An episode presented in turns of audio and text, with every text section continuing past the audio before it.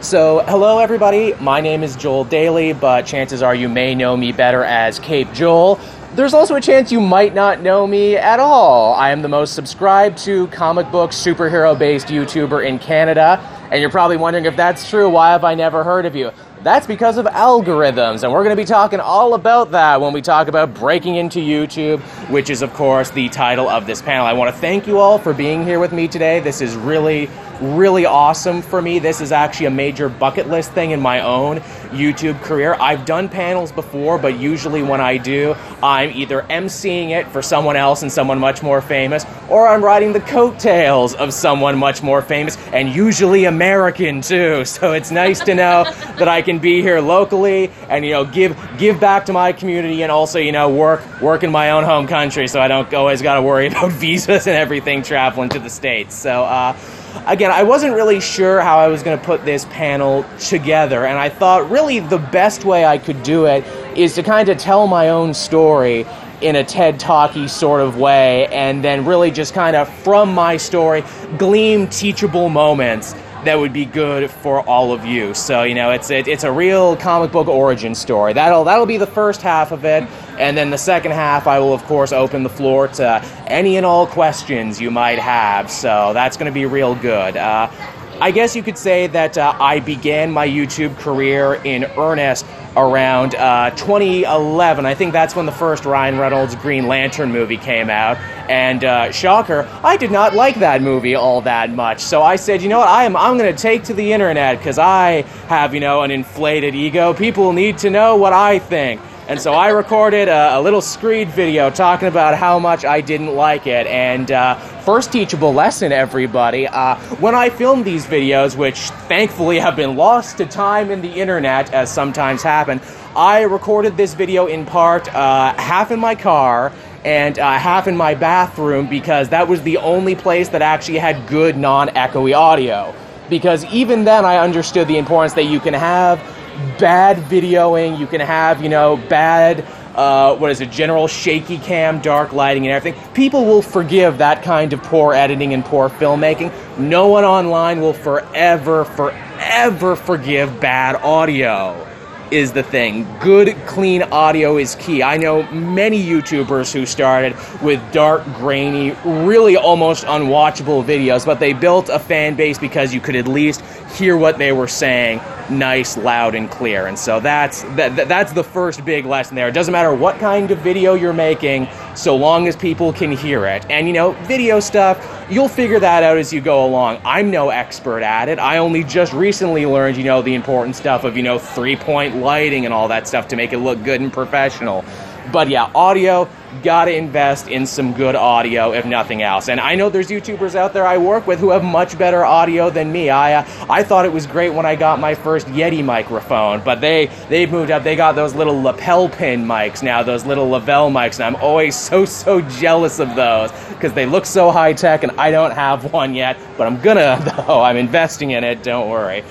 So yes, that first Green Lantern video that I made was actually seen by a group who also did videos and podcasts and general YouTubing. They had way more subscribers than me. I think at the time they had somewhere like 500, almost 1,000 subscribers. And, you know, they had asked me to come and guest on one of their projects, and, you know, that went to another guest spot, to another guest spot, to eventually I'm co-hosting. What was the name of this group I was working with? You know, out of respect for the people who still work there, I do not. I left under not great circumstances. I often call them in my videos, name redacted, you know, to protect the people who still work there. But, you know, it wasn't one reason that I ended up quitting this group. You know, it definitely wasn't, you know, thanks or money or anything like that, because, you know, that would just be silly. You could probably figure out what group this was. They're still fairly big, and their initials are that of a major Canadian cable company, but I'll just leave it at that. That also leads me to my second gleaned lesson. Networking and cooperation with other YouTubers is very, very important and a great way to grow your personal brand, grow your channel, and really help expose your content to people who may never have seen it before. It did wonders for me, and also, too, you know, as a little subheading to that, joining a bigger collective to help, you know, share the workload and everything sure helps. Everything is easier with friends. Everything is easier with people helping you out. And that did wonders for me early in my career. Helped, you know, open a ton of doors. And I was really happy about that. Interestingly enough, when I started, I only wrote and I only recorded my stuff. Other people edited it for me in the very beginning. And as I eventually discovered, you really got to learn to be an editor too, because that's a much better way to own and control your content.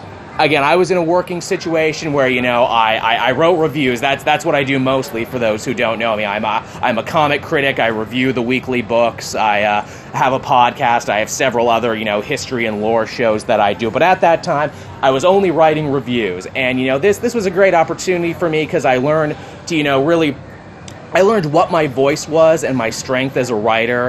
And you know, it was definitely a really good learning experience for me to hammer out, you know, all those words and really just kind of write every day. I don't know who it was who said it, but to become an expert at anything, you got to put so many hours into it. That was definitely my, you know, nose to the grindstone, putting hours into it thing. Eventually, I did learn to edit, and that was probably the best thing for me because it allowed me to have more control over my content, and that was good. I continued to network with other channels, and eventually it hit a point working for this group that I was working with that it's like, you know what? I don't really know where my money's coming from, and I don't really know how I'm getting paid, because here's the thing. YouTube, of course, for those who know and for those who don't, you get paid for ads. Once your channel reaches a certain point, you can turn on ads. That's how people make their money. The person who was my boss at the time inked the deal with the MCN. That's the network, the YouTube networks. They used to be way more powerful and way more influential. Truth be told, they're kind of waning. There used to be like thousands of YouTube companies that you could join with. And a YouTube company is, in the nicest way I can put it, it's a protection racket. You join with them in hopes you're never going to need them. If you know, if you ever get something like a copyright strike, or if anyone tries to mess with your video, you can go talk to them, and the hope is that, you know, if you're making enough money for them, they'll want to step in and actually talk to someone at YouTube. That's another big thing there for you. When you do become a YouTuber, and when you do try and break into YouTube, don't expect to talk to anyone from YouTube. I've been doing this professionally for 5 years now. I have never once talked to anyone from YouTube, and I doubt I ever will, because they are a strange labyrinthian business where they want to put as much distance between the creator and themselves. Oh, they still want to take a cut of everything you do, and they will. But, you know, don't expect to talk to anyone right there. Just let me warn you about that one right away. But, yeah, I made a big mistake early on in my career working for other people, and that is I didn't know where my money was coming from. So I didn't know what the cut was, and I just took my boss's word for it. And that eventually led to a point of being like, well, I've done everything I can here. I want to control my own content. I want to be my own man. And that's when I launched the Caped Joel channel, which is the channel I have now and the channel that I've been going strong with for a few years now.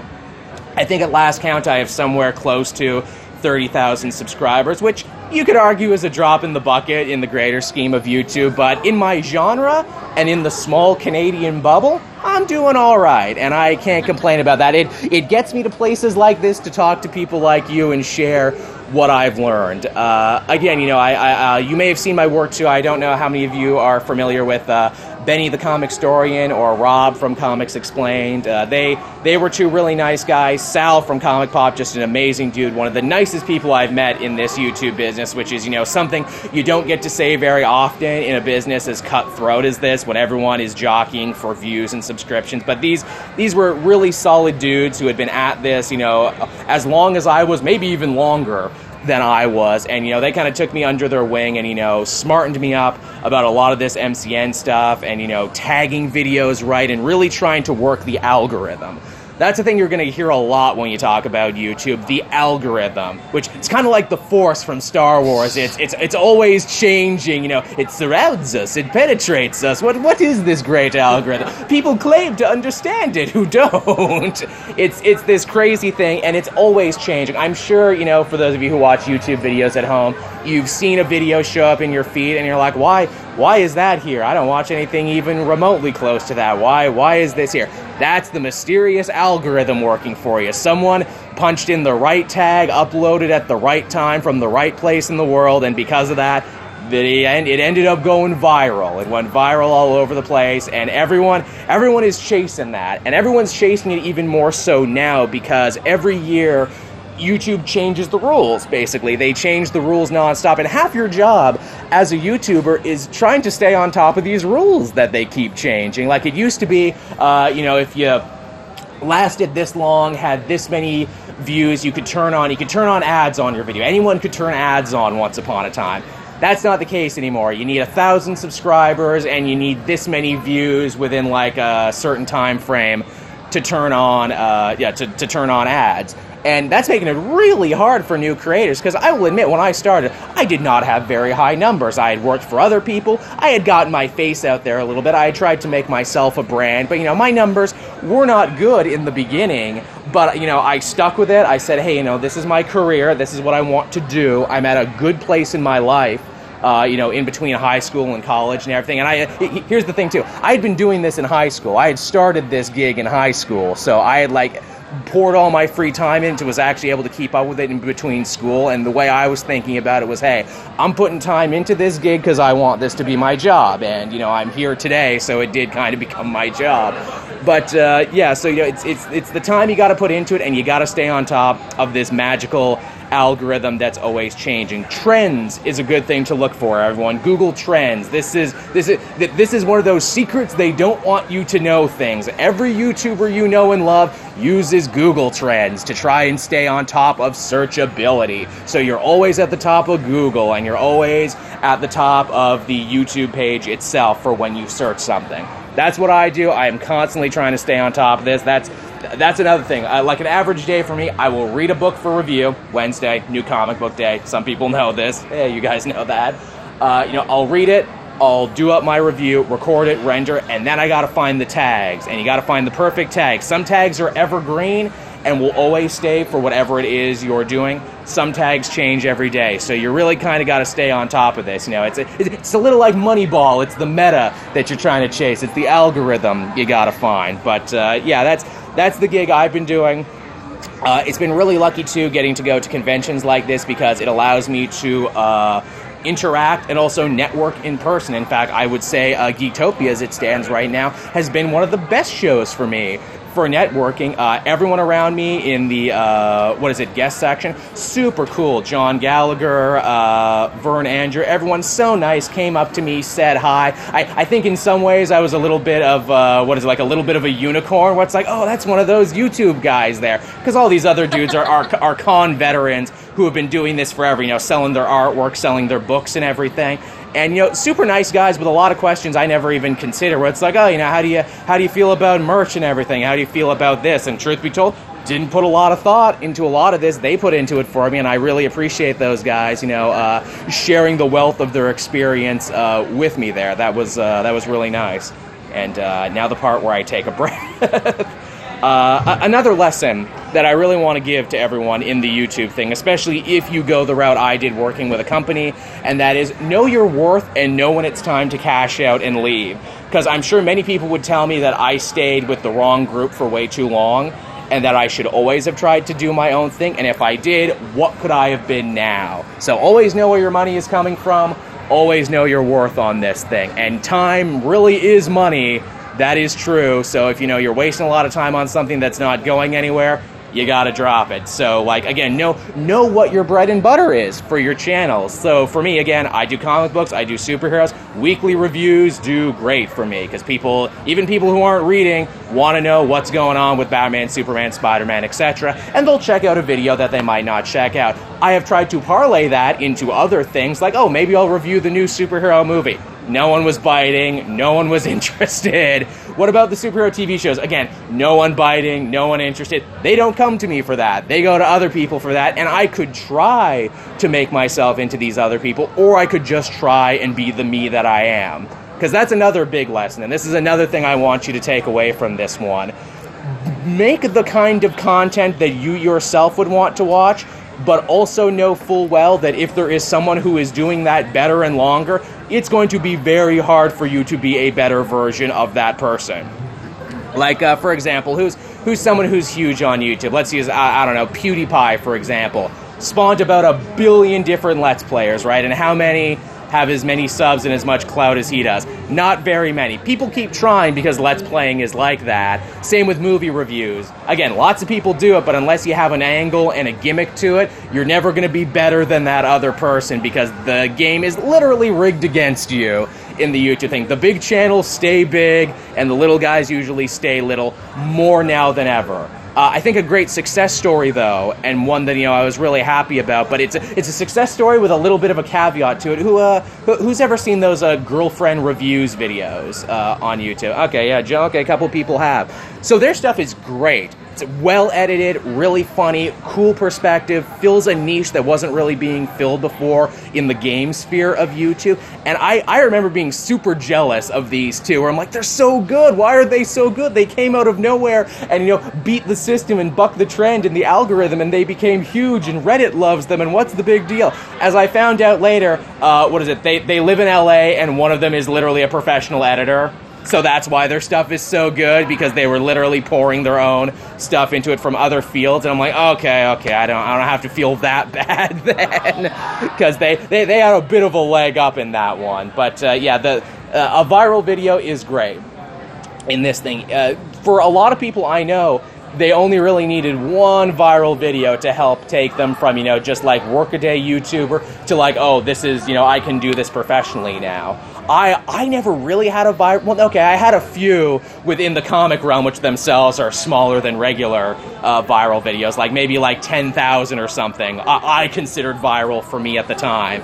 But, you know, that gets you more eyes on you, that gets you in more recommended. Another thing they won't tell you about YouTube right now, unless you're actually in the business, I will ask you, the crowd here, because we have a good amount of people, show of hands, who thinks that views are more important than subs? Not, okay, so a couple people there. It used to be the other way around. It used to be the person with the most subscribers was doing better at YouTube. Everyone was chasing subscribers is the thing. Now it's kind of changed. Now views are more important than subscribers. So you'll have a channel with relatively low view or with relatively low subscribers, but gets a lot of views because they keep going viral for whatever reason. And also too, because YouTube's ads are also all based on retention too. So how good you're doing on YouTube a lot of the time is based on how long people are watching your videos. I try and keep mine between 3 to 5 because, you know, an average comic, 22 pages, you know, sum up the story, you know, give a little insight, make a few dick jokes here and there, you know, good, clean family content is what that one is. So 3 to 5 is about where I try and keep that one. Some people can do better. Like if there's people who can get you to watch an hour-long video and that gets good views, they are golden at that point because attention spans, especially on YouTube, statistically, and this is coming from someone who's looked at it, are really short and only getting shorter is the thing. People can really only watch stuff for 3 to 5 videos, or 3 to 5 minutes, I should say. And a great thing, use your YouTube dashboard to really help you out because it will actually tell you on the YouTube dashboard when people stop watching, which is a very useful tool to know when people have actively stopped watching you and have, you know, clicked off and gone to do something else. I think that's, you know, incredibly helpful to know where it's like, okay, maybe I shouldn't do that thing again that made people click off. For me, obviously, the thing I think, and I have no problem telling people this, where I lose most people is my little ad bit at the end of the video where it's like, hey, if you like what you saw, I don't like doing it. I feel like a shill doing it, but you should really do it, at least if only so you can have your little recommended tabs come up there, because you get a lot of views from that and, like, repeat views. Sometimes people will just fall down, like, a hole of watching stuff. We all do it and be like, oh, I kind of like that. I'll watch the next one. And I'll watch the next one. And if that's on screen, that's also really good for you. So, you know, you want to make your stuff unavoidable to people. That's really good stuff right there. Another thing I really learned for all the different outfits I've worked for, and like here's the thing, I've been solo Caped Joel for a couple years now, but even when I wasn't, I've worked for or have ghost written for basically all the big comic book channels you can name. Which I count myself really lucky that I've gotten to do that because it's given me a nice insight into how other people run their businesses and how they work. And, you know, even though they're bigger than me, the fact that, you know, they gave me a chance and that, you know, I can kind of, you know, incorporate everything I've seen. One thing, and this is another big one, if you want to be a YouTuber professionally, deadlines of your content is really important. If you tell people that a video is uploading at 8, you gotta upload it at 8 because, you know, YouTube is the new television and people want to see their shows at the time you say that they're on is the thing. And people will get very perturbed if you miss an upload. Perfect example, again, I traveled here from Ontario, so my new comic review of Miss Marvel Annual didn't go up because I had set the time wrong because obviously I'm traveling and I didn't want to bring my computer and my rig with me. So I just realized that at lunch where I'm like, oh no, this didn't upload. So I had to run in and obviously manually upload it. That didn't feel great, but at least they got it up, and I was sure to apologize on Twitter and on my social media feeds, and that's another thing, too. Twitter is your friend. Instagram is your friend when it comes to breaking into YouTube because it's another place where your fans and followers can find you and you can become a regular part of their day. I really went all in on Instagram this last year, and obviously because I'm here, this is wonderful. This is a gold mine for Instagrammable content, a convention, because, you know, hey, cool cosplayer, cool piece of merch, everything like that. And that just becomes a snowball, and that just keeps going. And again, if you learn to work the Instagram meta too, you know, hashtag this, hashtag that, making sure everybody sees you. Of course, this week, everything I've done is hashtag Geektopia because I'm here and because people are looking at it and because, you know, that's good stuff to do. I'll freely admit I don't remember to do it all the time, and I always kick myself when I'm like, oh, that was a good post, but that could have been better is the thing. And that's something, yeah, social media is your friend. I would say start with Twitter. Twitter used to be excellent for YouTubers. Twitter used to be great because when you published a video, Twitter would auto-post about it and be like, hey, check out this new video. For some reason, they stopped doing that in the last year. I don't know why they stopped, and that's become a major pain now because that means every time it happens, I gotta go and manually do it myself. And sometimes you forget. Sometimes life happens, and you're like, oh, did that remember to happen? No, it didn't. I manage a Facebook page, too. Facebook is probably the least followed thing I do, but I do it anyway because I figured the people who are on Facebook are on it a lot, and I want them to see my videos when they come up. Reddit is your friend, too. I will freely admit, I don't know how to work Reddit. I'm a bad millennial. I don't know. Reddit thing, upvote, down. It's not for me. If I was making more money, I would hire someone to work Reddit for me. That's how bad at Reddit I am. That's basically my life story in a nutshell, everyone. That's more or less how I came from where I was to here I am today. Some workable lessons, and I guess, too, for the second half of the panel, anyone who had any questions at all, I guess just kind of form a line where I can hear you. We sadly don't have a microphone, so if anyone just wants to come up, form a line, I'll answer any questions you might have, anything at all. Anything? I guess I'll start with sure. What would you say is like the most important quality for a YouTuber? Would it be like professional, like having professional level editing, or like being fresh, having like a fresh original idea, or would it be like being like charismatic, or like any kind of trait? What would you say is the most important? Right, that's an excellent question, you know, and there's many schools of thought on this one, you know, charisma. Obviously, we'll get you lots of places in life. I personally like to think if this was an RPG, I'd have a 20 in charisma. Again, you know, inflated sense of self-worth helps a lot, too. The fact that, you know, people need to know what I have to say. Being able to overcome stage fright is a major thing, too, because I've seen many people who I can talk to, have a great rapport with, are super fun and funny, and then the second you plunk down a camera in front of them or something to record, they completely clam up, and the idea that people are watching completely wrecks them. And, you know, I felt like that a little in the beginning, and I like to think I'm more or less over it now. The fact that I can address a whole room full of people like you should show just how far I've come on this one. Writing is an interesting thing. Obviously, you know, you don't want to repeat yourself a lot. You know, good vocabulary helps. Writing comes in time is the thing. Like, I'll go back and I'll watch some videos I've done before and be like, man, that really sucked. Boy, I've gotten so much better since then. I think it's a constantly improving thing. Another thing about writing for what I do, and I'm sure I've mentioned this elsewhere, but it bears repeating for anyone who doesn't know me. In the beginning, I wrote everything down for every video I did quite meticulously, and I would spend a long time writing and rewriting and everything and being like, oh, I can make this sharper, I can put more stuff in there. And you'd think, they're like, oh, does he keep doing that? No, actually, because it became a major time sink, which hurt my deadlines, which, you know, hurt having new content every day. Eventually, there came a point when I was so confident in what I was saying, what I really think I had found my editing style, and really kind of knew what Caped Joel and the Caped Joel channel was, that now when I do a review, I mostly just shoot from the hip. And some people can tell I shoot from the hip, and some people can't.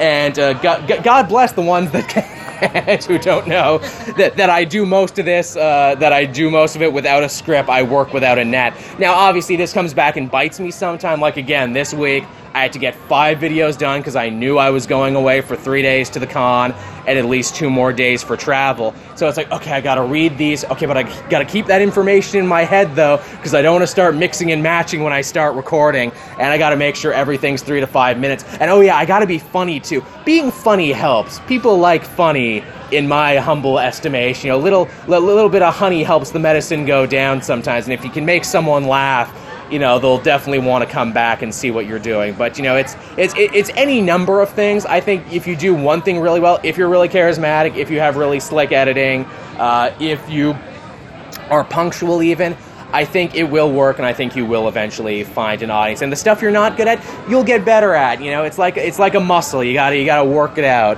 every so often. And, you know, I know plenty of other YouTubers. I know I've gone to plenty of these conferences myself, just like people with you, and people always said, you know, oh, the important thing is to start now. And in the back of my mind, I'm always like, oh, what bumper sticker wisdom, start now. It's like, maybe know a little bit before you start now is the thing. Don't just jump on in with both feet. But I would say start promptly, because again, like I said, YouTube makes it harder every year to actually make money at it. I talked about the YouTube companies before, the ones that you sign with that are a little bit like protection rackets. Used to be a whole bunch of them. Now there's maybe 3 or 4 because YouTube has made it so difficult for people to actually be able to turn on ads and start making money in any reasonable way.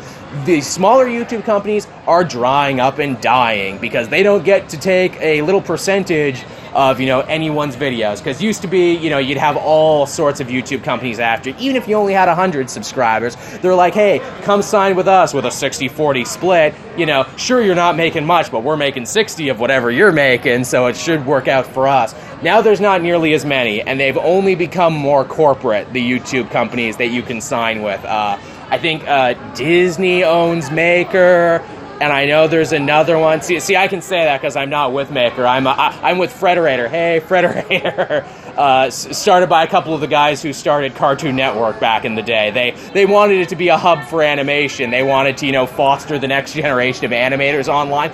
Didn't happen, but, you know, now they got a pretty good YouTube company. And also, too, again, about knowing your worth and everything, learn to be a negotiator, because you will eventually need to learn to negotiate in this gig, as I learned the hard way. I cannot tell you how many times people come to me being like, oh, I have a startup ad company. You have a lot of viewers. Can I pay you some money to do this? And my thing is like, I mean, I don't want to say no to money, but at the same time, too, I'm like, look, is your thing laden with viruses? Is this app going to be here next month? A lot of the time they aren't, is the thing. So, you know, be your own advocate. Don't be afraid to ask for what you deserve. And again, too, read the fine print. This is true in every business, but it's also true in YouTube, especially when you're working with a YouTube company. I know some people who signed some terrible deals right out of the gate. One guy I know, big prominent YouTuber, again, I'll protect his identity in case he doesn't want this getting out. He was with a terrible company for like 5 years. They signed him to a 5-year contract out of the gate, and they were like historically one of the worst companies, and his reasoning made a lot of sense. He's like, oh, well, I didn't know another company was coming around, so I just signed with the first one. Maybe should have waited a little bit on that one. He eventually got out of it, which is good for him, but yeah, definitely make sure to look at what you're signing, know your worth, and know where your money is coming from. Any other questions? Anything at all from anybody? Anyone at all? Sure, yes. Do you know the new thing where like a video, they obviously upload it before it's going to be released? And yes. You'll get a little preview. Is that a good thing? I think it's fairly new, isn't it? It is. Oh, yes, the YouTube Premiere thing. I have thought about using it several times, never actually used it. I know my co-host on my podcast, Matt, He tried it. It never worked for him. But then again, he's from Australia, so I don't know if that's a thing. I do believe YouTube is doing that because YouTube is feeling the Twitch crunch is what they're feeling. And Twitch, of course, people will know that's where you can stream video games. That's where people can live stream. Really, Twitch has become the only kind of viable YouTube competition, I would say, in the last little bit, because you had Blip and obviously Vimeo, you pay them to put up your videos, and Dailymotion, which God bless Dailymotion for just hanging in there that long. It's the little video service that could, isn't it?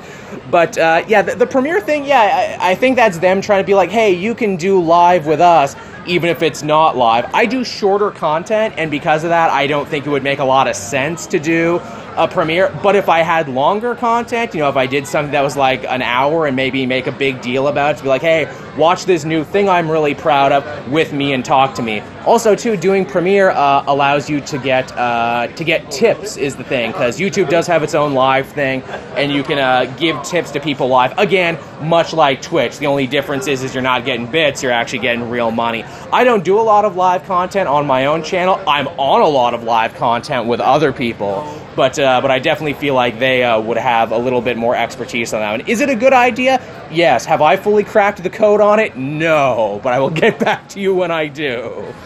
No problem. Good question. Yes. How about making enemies on YouTube? Because there's the whole thing with you and Scott Lobdell. Oh, good story. Good. Oh, I'm so happy I get to tell this in front of a group of people. Thank you, Jonathan. Okay, so, yes, YouTube beefs, and, you know, much like rap beefs and everything, what do you do when you're in one, and how do you deal with that? I'm happy to say I'm an easygoing guy. I've gotten into no real Twitter dramas, no real beefs, nothing I really couldn't get, you know, on the other side of. The block button is your friend, the mute button is your friend. Again, time is money, and arguing with people ain't making you any.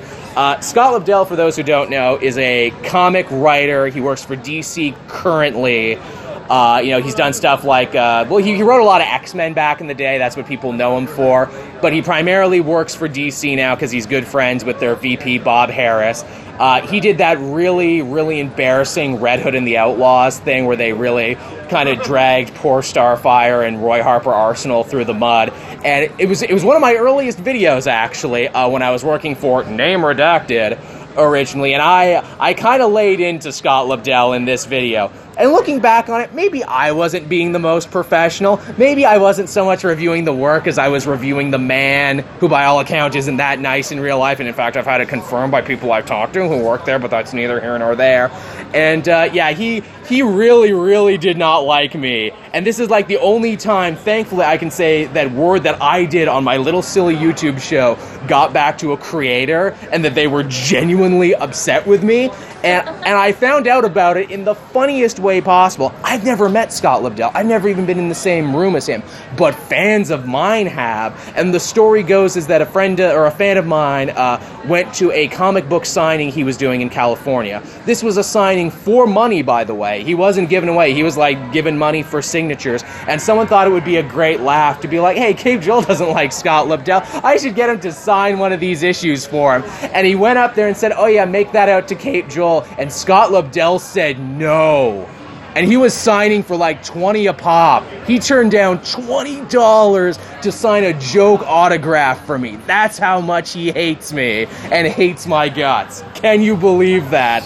That is just an insane story. I wear it like a badge of honor now. But even that was a learning experience, and that is like, okay, I guess I burnt that bridge in this one. I guess if I ever did something with DC, which I've actually done several things. I've actually, that they have a fan channel, the DC fan channel, where they let YouTubers like me upload videos. That's a fun thing I got to do, because I actually got to work with a comic company that helps pay my bills.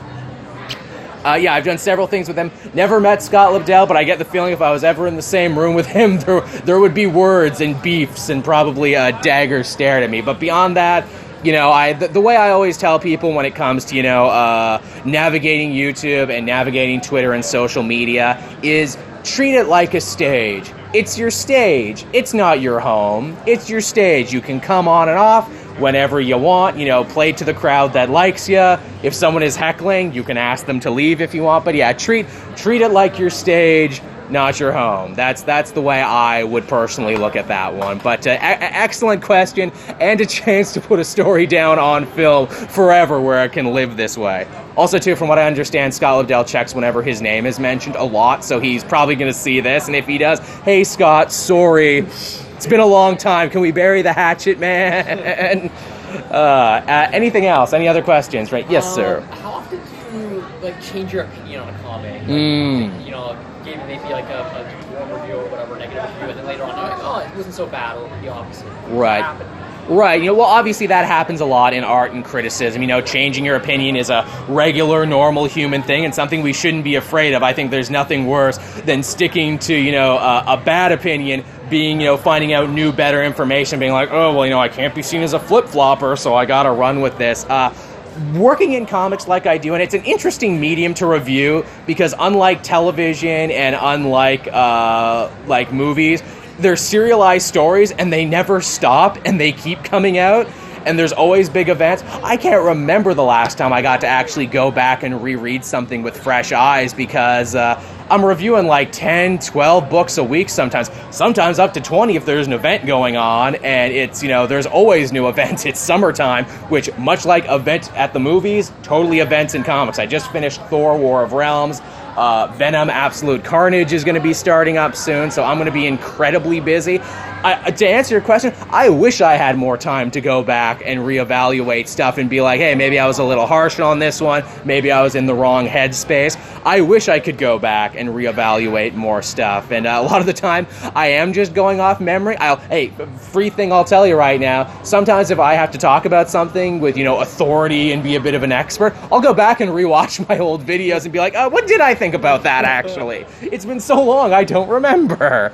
And it's nice, too, to have a catalog and to have stuff that you can fall back on. I will say this about being a YouTuber. Being a YouTuber actually made me want to take better care of myself physically, because I'd have to be looking at my face so much. And as I found out with a lot of my friends and contemporaries, when you film yourself just about every day for YouTube, you're going to see yourself either getting skinnier or fatter or older and grayer. So, yeah, I definitely wanted to try and take better care of myself, and you can go back and watch some of my old videos and be like, ooh, I was in a bad place back then. Ooh, I had a bad case of the moon face back then. I thought that haircut was good. What was wrong with me? But yeah, so that's an interesting thing about YouTube and content creation, that you can sometimes go back and sometimes you're not always happy with what you see. But I don't know if there's anything that I would actively be like, in retrospect, I didn't like that I did that. Well, the Lobdell thing I was a little harsh on, but if I wasn't too harsh, I wouldn't have a story. By and large, I stand by just about everything I say on there. I have to say just about everything, because I'm sure someone will correct me and be like, no, you did this. That's another thing with YouTube and the internet. YouTube and the internet have long, long attention spans and long memories. And if you think something is gone and buried, it is not. And in fact, I know full well some of my fans are better catalogers of my life than I am. Because they'll tell me stuff where it's like, yeah, you said this on the May 6th episode, 2017. I'm like, did I? And then I go back and listen to him like, wow, I surely did. That actually reminds me of another thing. Dealing with fans and dealing with people. When it comes to YouTube and cultivating a fan base, I like to think I'm very respectful of everyone around there. I like to think I tolerate everything short of intolerance is my thing. But every so often you will have to block, you will have to ban, because some people don't know it's all fun and games. Some people don't know it's all in jest. Some people take it very seriously. And yes, I've gotten death threats just for talking about silly comic books. I've gotten weird fetish requests too, also. I'm apparently a bear. I didn't know what that was until I looked into that. That's a real thing. That's a real thing that happened to me. It's a whole thing, and you'll get to learn all about it when you choose to make this your job. I'm happy to say I've never had a stalker. I've never had anyone be so overly creepy that I feared for my life and had to call the police or anything. I know plenty of people that was the case though, especially for women on YouTube. Boy, women get it rough everywhere, but they especially get it rough online. I have nothing but respect for the women who stick in on that one, because, oh, wow. Oh, the things you see and the things they collect on there are just, they'd make your skin crawl and just make you shake your head like, oh, man. But, yes, any other questions? Anything at all from anybody? This might be a long shot, but do you have any advice for someone who wants to get into writing comics? Or at least, like, as someone who reads a lot of comics, do you have any tips for, like, what would make, like, a better... writing tips for comics? Right, okay. Well, you know, as I'm sure, I gotta make this joke because someone will meet me off the pass if I don't, where it's like, hey, Joel, don't those who not write review? It's like, yes, and also no, and also shut up. But, yeah, I mean, like, I like what I like, and I've liked plenty of books that some people hated and vice versa. But, you know, I would say, you know, be honest to yourself. You know, don't try and copy anyone else's style. You know, try and give someone new and interesting ideas that they haven't seen, or just even something that you've never seen, and just be like, man, how come they've never done blank? Chances are, if you're asking that question, you're not alone in that, and you should probably write that. That's what I would say. That's my thing. I know on the show I do with Sal Crivelli from Comic Pop, we pitch stuff constantly. We pitch stuff all the time, and people tend to tell me I have good pitches. You know, a lot of the time it's just me saying, like, man, wouldn't it be cool if blank... And then that blank usually turns into a 20-minute conversation. And everyone's like, wow, Joel, that's so amazing. Here's the thing. I was just pitching it. I didn't have to write it. I had a beginning, middle, and end. I don't know the moving parts of how we get there, though. And then I also don't know whether, like, okay, now make it 12 issues with tie-ins. Okay. I try and figure that out. But, yeah, I mean, obviously, you know, the con circuit where we are right now is a great place if you're wanting to be a creator. You know, Talk to the people in their booths there. Talk to the artists. I know Jim Lee at San Diego every year does, like, actual evaluations of people's art portfolios, which I think is amazing to have someone like Jim Lee, a guy who basically, you know, re-envisioned and reinvigorated art back in the early 90s, drew every X-Men image that you know and that is famous, to have that guy actually look over your stuff. And the fact that he's also, you know, has a major place within as a president, so, you know, he could get you hired if he really liked your stuff. You know, again, social media is your friend. Instagram is your friend. I can't tell you how many great artists and writers I see who just put their stuff up online, and I'm like, this is amazing. Why isn't this person hired? This person is great. But yeah, definitely build a resume and build a place where people can find you and your stuff is definitely what I would say. Anything else from anyone at all? Any questions? Oh, we see a young man there. Don't be shy. It's all good. Did you have something?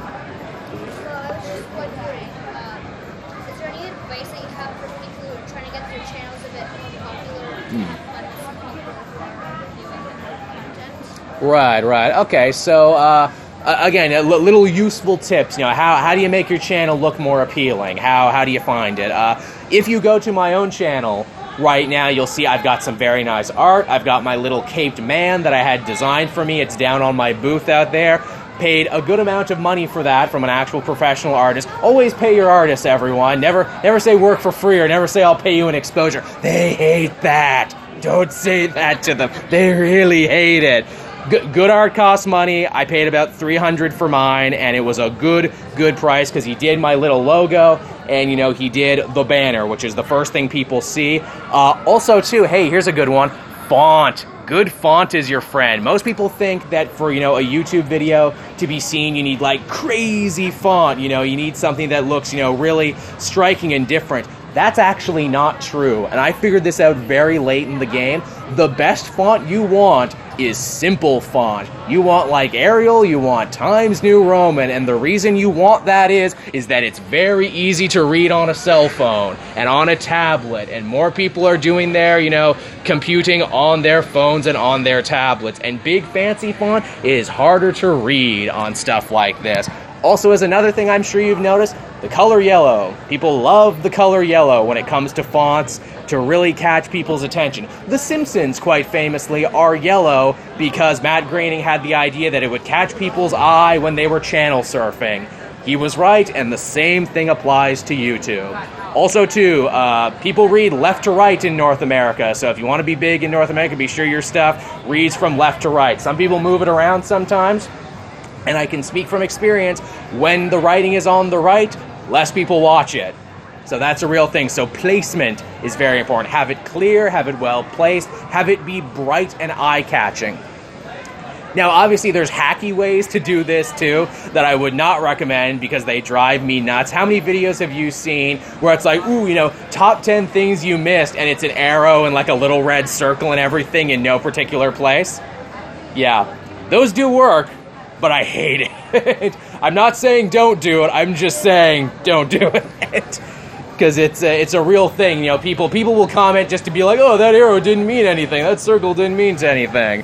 Which, so yeah, that's the thing I would say. Font, really work on a good thumbnail. YouTube has more tutorials for this now than ever, the right dimensions you want to get. I use Adobe Photoshop, and I've used Adobe Photoshop forever, and I've been bad at it for like half the time. I will freely admit, as with everything else, your thumbnail editing will only get better. I actually just changed my thumbnails this month, and I think they're the best I've ever gotten them. Which is funny because they're also the most simple they've ever been. Because I was overthinking it every other time, and I think they finally have gotten somewhere good with them right now. But yes, that was an excellent question, is what that was, because that's something people don't think about all that often. Anything else? Anything else to offer everyone? Who put it up first? Okay, you first, then you. Do you have any tips for people who aren't too good at editing too? Because I've had some problems editing. Right. Again, you know, if you want to be a good YouTube editor, YouTube is also your friend on this. There are many a times I have had to search a tutorial to figure out how to do something. Now, I'm lucky because if you've seen my videos, they are incredibly simple. I have one template I use over and over again. Some would argue maybe to my detriment that it's like, geez, Joel, you've been playing the same song for 5 years, learn a new tune. But it's gotten to the point where I'm so married to my template and I'm so married to the music I use and like the cuts and everything that I use. I'm also a weirdo too, and I'm sure this will get me a lot of angry comments too. I use Sony Vegas, not Premiere. Everyone I know uses Premiere, but I learned on Sony Vegas, and now I'm so afraid to leave Sony Vegas. Even though everyone says Premiere is better, lets you do all the same stuff and it's easier. Yeah, I would say invest in a good editing software. And, you know, really, really take the time to learn, you know, mess around with it, get experimental with it. Also, too, just watch videos you like with editing you like and be like, all right, how do I do that? Because that's basically all I was doing in the beginning. Like, oh, this guy's got like a nice transition here. And, oh, how does he get the camera to move along the page? That's really good. And eventually, over time, I just kind of figured it out. But, yeah, pick a program you like. Learn that program inside and out and stick with that program. And again, you know, I really don't do a lot of intensive editing. My editing is really simplistic is the thing. And maybe that's something too. Don't be afraid to be simplistic because it doesn't always need to be bombastic and over the top. In fact, I will say there's a good portion of videos, which, okay, they're more popular than mine, but I will say are a little over edited. You know, I think that's the kind of like... what is it, the Watch Mojo influence of it of videos where it's like, you know, there's very little substance here, but the editing is really flashy and it changes every 10 seconds, so people are much more engaged and want to watch it longer. That's a good one, too. Yeah, change it up every couple seconds, because, again, I try and have nothing on screen for longer than 10 seconds. Because, again, if something is there for longer than 10 seconds, a lot of people get bored sometimes. So I try and change the actual images. Never, if you can help it, stay on a static image. Never stay on a static image because people will be like, all right, I don't actually need to watch this now. I can click around. I can go to Netflix. I can do whatever else. You wanna try and keep attention because keeping attention keeps up retention. And retention means you're better with the algorithm. So it's a whole big snowball effect. Yes, you had something to say. What do you think about like the health of the comic industry itself? Like, you think it's kind of like staying the same, is growing, declining? Right. With the whole comic shops versus digital thing. Like, any thoughts on that? Ooh, that's a good question too. I feel like I've spoken on this a lot, but it definitely bears repeating. And thank you for asking a comic book question too, because that's what I am. That's my day job. You know, it's funny. You know, we talk about this all the time. DC was really up a couple years ago when they had DC Rebirth, and it felt like they could do no wrong, and they were incorporating the Watchmen into their stories, and everything was happening, and Jeff Johns was the new president, and everything looked like it was going so good. And then slowly over the last couple years, that's eroded. They've got too many prima donna writers now who don't check with continuity and don't check with each other anymore. It feels like the Watchmen story they built up for over 2 years isn't going anywhere now. Or if it was greatly changed and reworked from what it was supposed to be. There's good stuff there, but by and large, my pull list has just been whittled down to almost nothing at DC right now. Where meanwhile, Marvel was in a bad way there for a little bit with constant reboots and, you know, rejiggerings and everything. They've only gotten better now. They've moved from strength to strength. Jason Aaron is doing great stuff. with Avengers. Thor is doing great again. Nick Spencer, Spider-Man, is having a great mystery right now. Probably one of the best who is bad guy mystery since like the original Hobgoblin storyline.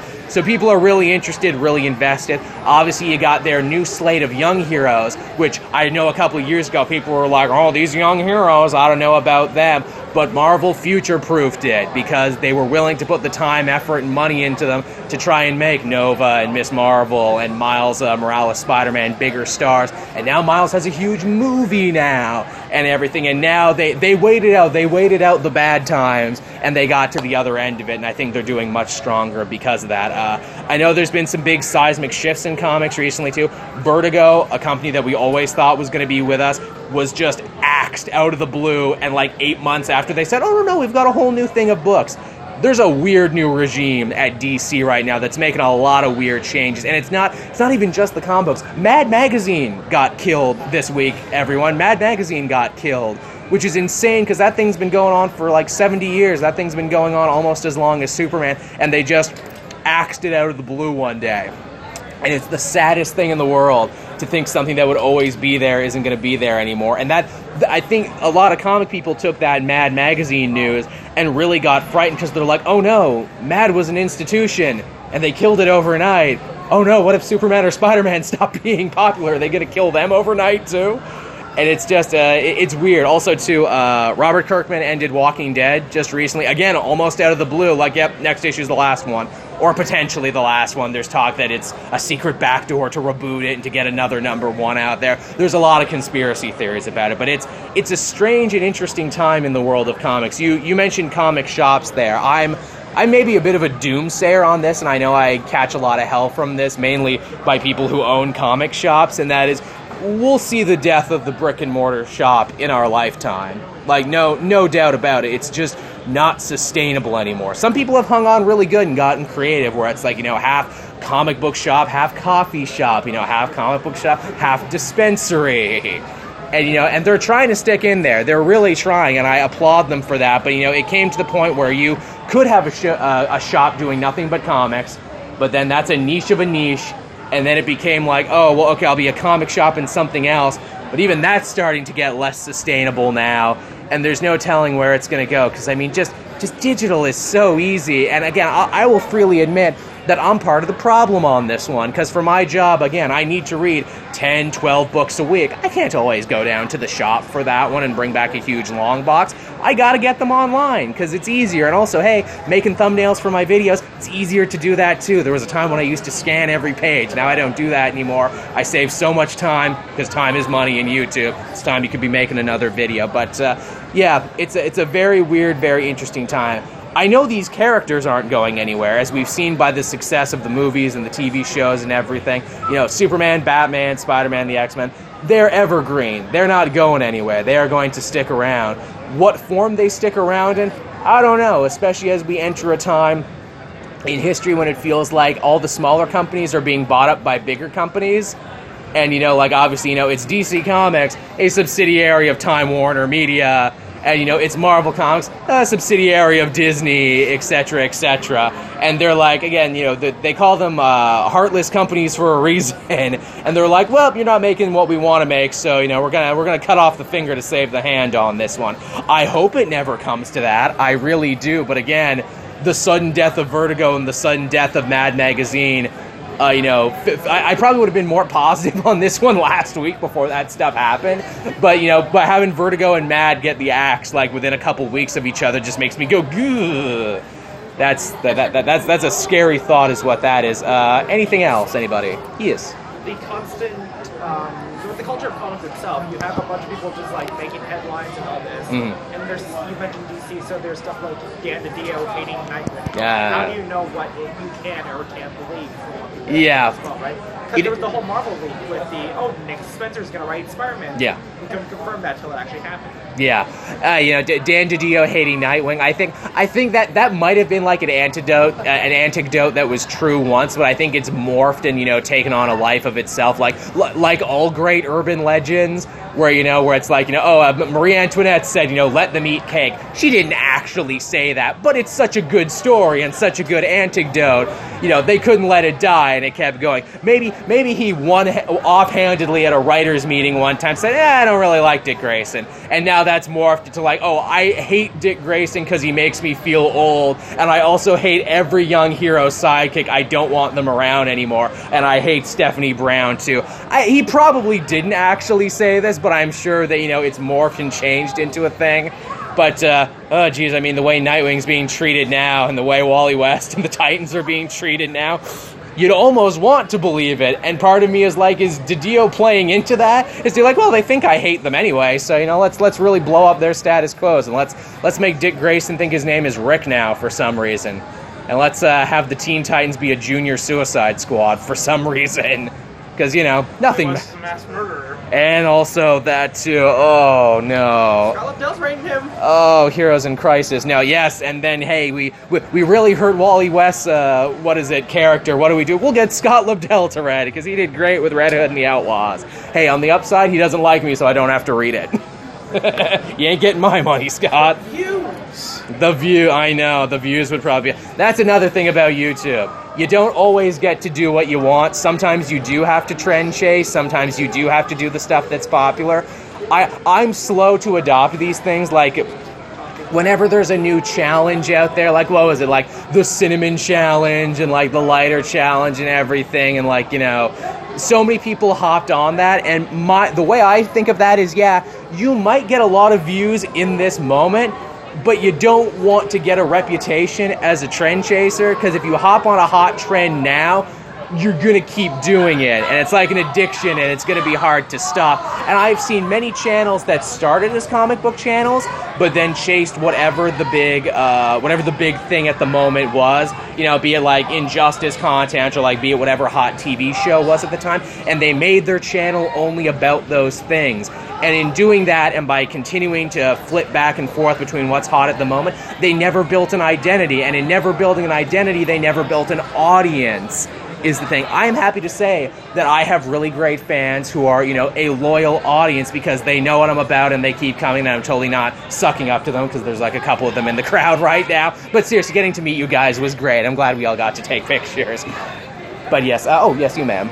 So you say you don't always get to do what you love, and friends. Mm. So what is your favorite review that you have done? Ooh, that's really good. Oh, what is my favorite review? I feel like this would change every year you ask me this, but I think recently, again, to get all ratatouille on you for a second here, you know, I feel my best as a critic when I come out to defend something new and different, and something that maybe people aren't giving a chance, but that I see something brilliant in.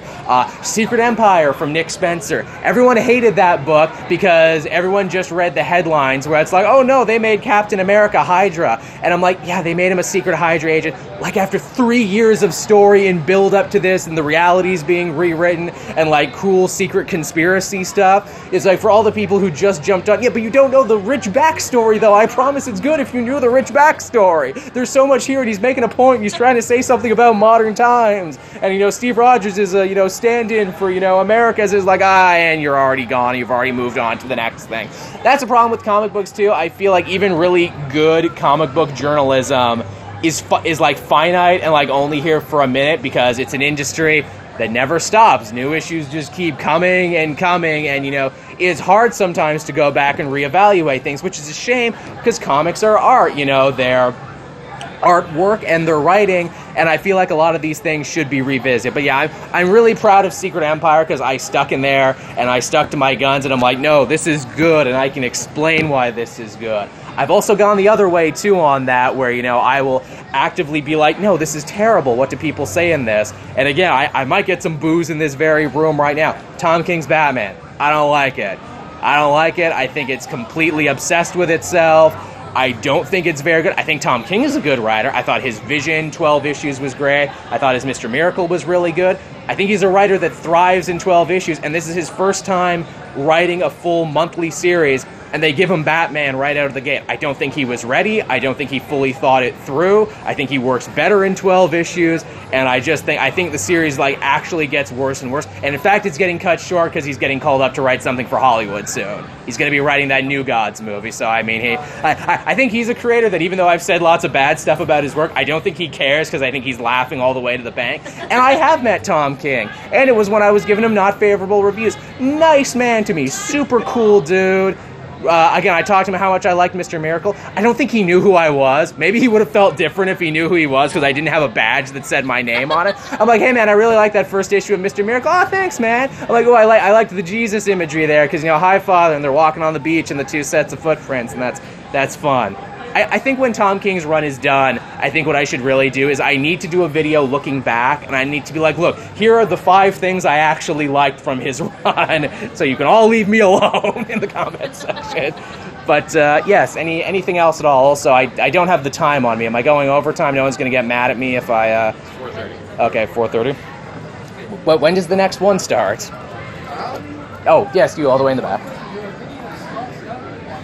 Oh, Scott Snyder, man, I owe so much to Scott Snyder's Batman. I really, really do. I cut my teeth reviewing that book when the New 52 started. The New 52 was a great boon for comic book YouTubers and comic book people. In fact, I don't think me and my friends would have our jobs now were it not for the New 52 and this new, revived interest in DC heroes. And you could complain this wasn't as good as that, and they changed that origin story, but the truth is, I have nothing but love for it, because I wouldn't be here without it. But yeah, Scott Snyder is great, and continues to do great work with Batman, both in Justice League and the Batman Who Laughs. I mean, he's one of the greats. He's one of the all-time greats, and moreover than that, another super nice guy. He's actually one of the few creators who wrote me and said, hey man, glad you liked it, thanks for making the video. And I'm like, oh man, a creator actually saw something I did, because it still blows my mind even 5 years later that any creator actually watches what I do and actually cares about what I do. I'm still very much in the headset I was in 5 years ago. I'm like, oh, I make this for my friends to laugh. I do this to kill time. And then I'm like, no, I don't do that anymore. And yes, creators do watch and they do listen. And maybe because of that, I should try that much harder to make them good, especially when I know it's someone's first book. Is the thing. I really try and take extra care. Teenie Howard, she's writing the Thanos miniseries right now, which is really good. Really, really good stuff. It's an origin story of Thanos raising Gamora during the first time they met. And it's darkly funny, and it's kind of like a cosmic beast with no nation. And I'm like, oh, this is really good stuff. And she wrote me and she tweeted me and she's like, hey, thanks for the video, glad you liked it. And I feel like that's a connection right there. Now obviously, to remain impartial as a critic, I don't want to get too friendly with the people I'm reviewing, because I know that could be seen as a conflict of interest there. But I'm glad to say the majority of people I meet are super cool, and Scott Snyder is definitely one of those people. Just a great dude, and I cannot wait to see what he does next, actually, so that's really good. Who's your name? The book Symbiote Spider-Man? I have not read it. I think it's a cool premise to be like, hey, let's fill in the blanks for Spider-Man when he had the suit and all those years he can't remember. I know they brought Mysterio back into that because he's going to be in the new movie, which makes a lot of sense. And the book is sticking around because it's getting an Absolute Carnage tie-in, which is actually kind of cool that this book that's set in the past is going to be getting a tie-in. But no, I haven't had a chance to really sit down and read it, but I hear good things, so there you go. Yes. On your own personal opinion, since you were talking about writers, any of them you would ever want on the cover multiverse? Oh, yeah. Because I know Joshua Williamson's really intact with the fan base as well. Yes. Oh. Talk to Sal. Oh boy, is he ever? Oh yeah, there's so many people. Obviously, I would like to talk to Jim Zub. In fact, I was trying to get Jim Zub on the show. He's Canadian, too. I take a real interest in the careers of other Canadians because I figure, hey, man, high tides raise all ships, and if you're doing good, I'm doing good. I actually had a friend, he's an animator out in PEI, and he said, oh, hey, Jill, you're going to Geektopia. Is Jim Zub going to be there? I'm like, no. He's like, oh, I thought you just latched onto him wherever he goes. And I'm like, look, he's my good luck charm, and he's a nice guy, but no, I went to this one of my own accord. But yeah, Jim Zub definitely Gail Simone, I don't think she does as many interviews anymore, but I think she's great. I'd really like to talk to her. G. Willow Wilson, naturally, too, another person who I think is just a very interesting person on top of being a cool writer. I feel Snyder would be good. I actually did a lot more interviews. Here's a shocking thing about comic book YouTube. I used to do a bunch of interviews back in the day. They don't do good numbers. People love comic books. People love superheroes. They don't like to see how the sausage gets made most of the time. Isn't that crazy? That people don't want to hear what the writers have to say. Although I've gotten slick now, if you listen to the Comic Multiverse, which is the video podcast I do every Wednesday, 8 a.m. Eastern Standard Time, I've done this smart thing where it's like, okay, here's the show as you know it, and then I'll sneak in an interview segment right at the end and be like, ha ha ha, you were already watching it, so you can't leave now. I mean, you could, because it's the internet, you could just click it off whenever you wanted, but yeah, those are definitely the ones I would like to get. Even some animation people have reached out to me, too. Josh Tremmel, he does that show Craig of the Creek on Cartoon Network, and he's just a super cool dude who loves wrestling and comic books and other nerdy things. And he, followed my channel because I'm always saying good things about the show. And I'm like, hey, man, you want to, talk about this thing on my thing? There's a lot of that in the internet. Like, hey, I like you. You like my thing. Can we do a thing? Can we, co-op a thing? And most of the time, they're pretty cool about it. I cannot tell you how many things and how many doors I have opened for myself in this YouTube thing just by writing a nice letter. Ad sponsorship is a popular thing. I talked about it a little about app companies and everything, but even just, little incidental things like beard oil. So there's, a million beard oil companies every day. On Instagram, I see a new one, and I'm like, oh, that looks fun. And, this person, they're struggling out here trying to do a business like me. I will write them up. I have a little thing like, hey, man, I have a channel. I have this many viewers. I like what you do. You want to sponsor a video so I can do this? And a lot of times they say yes when you just ask nicely. I've been turned down a lot, but a lot of the time sometimes they just do it. Oh, another funny story.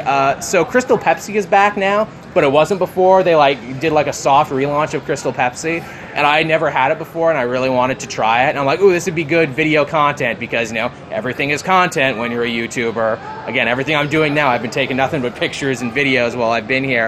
And I'm like, man, I really want to try some Crystal Pepsi. So apropos of nothing, I went to the Frito-Lay's website, and I wrote Pepsi Inc. can, and I'm like, hey, can I have some? They FedExed one out to me the next day. I was shocked. This was a total shot in the dark. This is never going to happen. They're not going to take interest in me. And they're like, yeah, man, what's your shipping info? And they just sent it. Someone actually came to my door with a single bottle of Crystal Pepsi to try on my thing. And I did. And I'm like, well, now I have to do this. But, yeah, that's it. Do we still have more time? Or is this? I'm sure someone was going to... Okay, I was going to... Until 5, it's 22 now. Okay.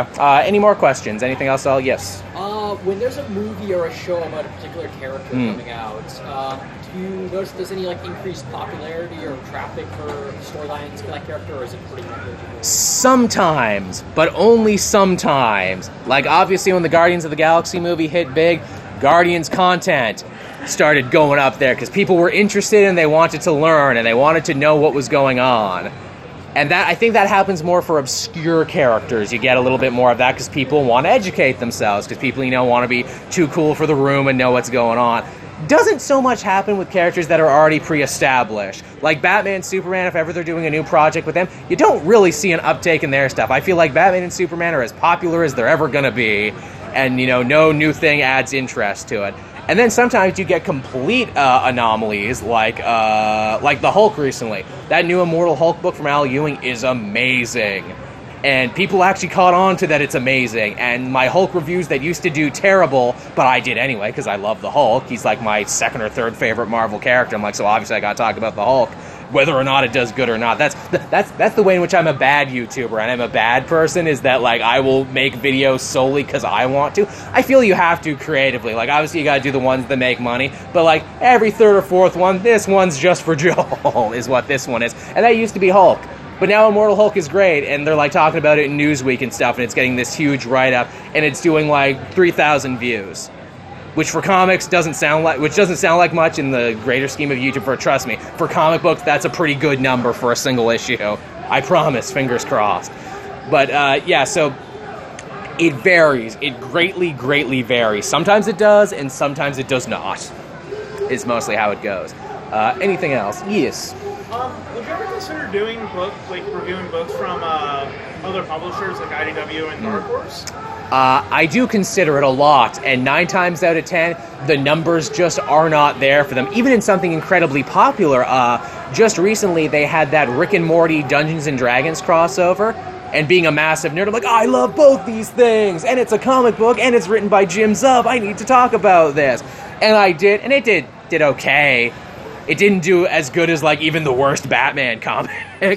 Like, that's the thing. Like, some things are just evergreen. Like, the worst Spider-Man comic will always do better than the best 10 out of 10 indie book. And also, too, I think at this point in my career, I've kind of carved out a niche where it's like, oh, he's the superhero guy, he's the Marvel and DC guy. I try and change it every so often. I try and say, like, oh, will this be the one that hits? It never really does, and people always say, hey, when are you going to cover more indie comics? When are you going to cover this? And my answer is, when more people get interested, I will. That's not to say I don't love indie comics. I love Southern Bastards from Jason Aaron. A lot of that Image stuff is really good. I would love to talk about it more, but again, maybe I haven't found the right way yet to get people interested in it. Obviously, Valiant was pretty huge a while ago, and they're trying to make a comeback now. They've had some major, shakeups in the office department, but Valiant did really good getting in nice and tight with YouTubers like myself. This is before I went solo. I feel our relationship would have been a little different if I wasn't, but Valiant was really smart when they brought themselves back to get to the content creators online and be like, hey, new interesting things happening at Valiant. Would you like to talk about these new and interesting things? Because we think it would be mutually beneficial for us. And that's something that Marvel and DC have just never done. And it's a shame that Valiant's power structure got so messed around and they got bought out by like a ruthless venture capitalist firm, and a bunch of the people I actually knew and who were nice don't work there anymore. They did actually reach out to me again. They did, and I felt kind of dirty about it because I'm like, oh, guys, I kind of knew the other people. They were really good to me and really cool with me, and you're the guys who took their job. So I feel like I really shouldn't. But yeah, that should answer your question there about other comics on the channel. If there is a demand for it, of course, I have a new show now called The Story So Far. So maybe if like a book on its own didn't work, but a whole arc worked better, I'd probably do that. Suggestion for 2 books quickly. Yes, go right ahead. Very recently, the Buffy Angel rights. Right. They went from Dark Horse over to IDW and they relaunched their entire stuff. Really? Yeah. They relaunched Buffy back in like January. Oh. And they relaunched Angel like 2 months ago. Interesting. Huh. That might be an interesting place to start. Huh. All right. Sounds good. Anything else from anyone else? Anyone else at all? Any questions? Any comments? Just really quickly, any favorite writers or like your favorite characters? Oh, okay, sure, okay. But more chance to talk about myself. Why not? Obviously, again, Scott Snyder can't go wrong. His Justice League is the best thing at DC right now. One of the only things you really have to read. James Tynion, again, I'm happy to say I've actually seen this dude's career like take off. Like he has been writing for as long as I have been reviewing comics, so I feel kind of like a kinship with this dude. I have an interview with him that, again, I think is lost to time in the internet because I did it for Name Redacted. But, yeah, he's just a really cool dude. Kyle Higgins I like a lot. He doesn't really write superhero stuff anymore. His Bucky series from this year, his Winter Soldier series, wildly underrated. Oh my God, search this book out. I want a continuation to it. He did something so smart with Winter Soldier, making him like a dude who tries to get people out of like bad situations, kind of like what he was in with the Russian government. And I'm like, that's so cool and so not Captain America. I'm glad that's a thing. Tim Seeley, he's really funny. Jimmy Palmiotti and his wife Amanda Connor, love them to death. Obviously, G. Willow Wilson, as I mentioned before, is great. Teenie Howard is becoming a new favorite of mine. I'm going to feel like a jerk if I mention someone who actually watches the show and be like, hey, Joel, why didn't you mention me? Yeah, there's just a lot of really solid talent out there these days. But, yeah, those are really solid. My favorite superhero I've mentioned before, and it's a hero who I'm sure is very near and dear to Vancouver because his show is filmed here, Green Arrow, or just Arrow as they call him on TV. I have problems with the Arrow show and its depiction of him, but at least Green Arrow got a little bit more popular in the pop culture subconscious there for a minute.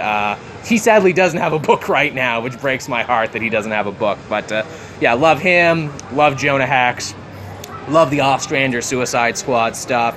man, he needs to write some more comics again. And obviously, you know, Batman, Spider-Man, Superman, Wonder Woman, you know, those, that they're the evergreen ones. They're the ones that are never going anywhere. I always feel like I like the underdog hero. I always try and root for the underdog hero and the underdog book. That's always kind of my thing. That's how I choose to do it. But, yeah. Anything else? Any YouTube questions? Any comic questions? Anything at all? Anything? Did you like Red Hood and the Outlaws, written by James Tynion? For the minute he wrote it, yes. For the minute he wrote it, I was giving it a chance. He was going places in that book, and they're like, nah, man, Scott Lobdell for life, apparently. He just can't divorce him from that character. He is just joined at the hip with Red Hood. But, I mean, it keeps hanging in there through every reboot and every relaunch, so he must be doing something right, I guess. I guess that fan base must enjoy it. You know, I'm not going to tell them they're wrong. I'm just not going to cover it. But, yeah, so I guess from there, if no one has anything else, I'll start winding this one down then. Thank you, everyone, for coming out. This was an absolute joy and a pleasure. I hope I was able to teach y'all a little something. Thank you for sitting and listening to me yak this whole time. A YouTuber's job is also never done, so as soon as I'm done this panel, I gotta go back to the con floor and take more B-roll footage, because I'm not just doing this panel video, I'm also doing a con journal video, because everything is content. And if you wanted to hear your question back, and wanted to relive the panel, you can do so over at the Caped Joel channel on YouTube. Thank you, everyone, for coming today. It was an absolute pleasure. Aw, thank you. My first applause. Oh, so good. Oh, all for me. Wash over me. All for me. But yes, on that note, everyone, I will bring the panel to a close.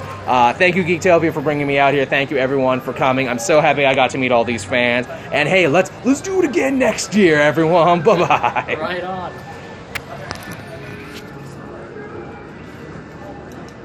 Thanks, Joel. See you around.